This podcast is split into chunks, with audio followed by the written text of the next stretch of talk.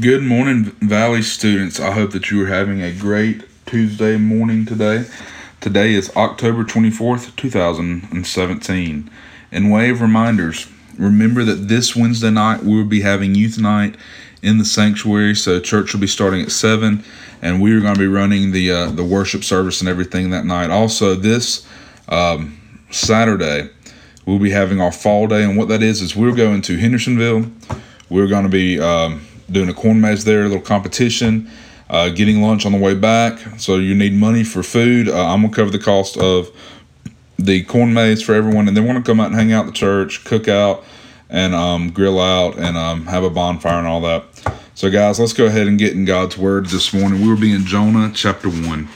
In verse 1, it says, Now the word of the Lord came to Jonah, the son of Amittai, saying, Arise, go to Nineveh, that great city, and call against it, call out against it, for the evil has come before me.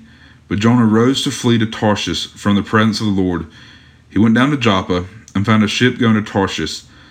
So he paid the fare and went down into it to go to, with them to Tarshish, away from the presence of the Lord.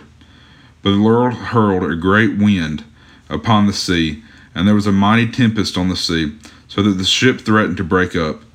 Then the mariners were afraid, and each cried out to God, and they hurled the cargo that was in the ship into the sea so as to lighten it for them. But Jonah had gone down to the inner part of the ship, and had lain down and was fast asleep. So the captain came and said to him, What do you mean, you sleeper? Arise, call out to your God. Perhaps the God will perhaps the God will give a thought to us that we may not perish. So here we see Jonah is a prophet of God, and God tells him to go somewhere, tells him to do something. And Jonah says, hmm, nah, not going to happen. And so for us, what, what does that mean? When God tells us some, something, we're supposed to do it. We're supposed to go and do what He's called us to do. He's called us to share the gospel, so we're supposed to share it. Share it with our friends, share it with our classmates, share it with the teammates, share it with people in the band, share it with people in the drama. Whatever groups and people you're around, you're supposed to be sharing the gospel with them. You're supposed to be talking to them about Christ.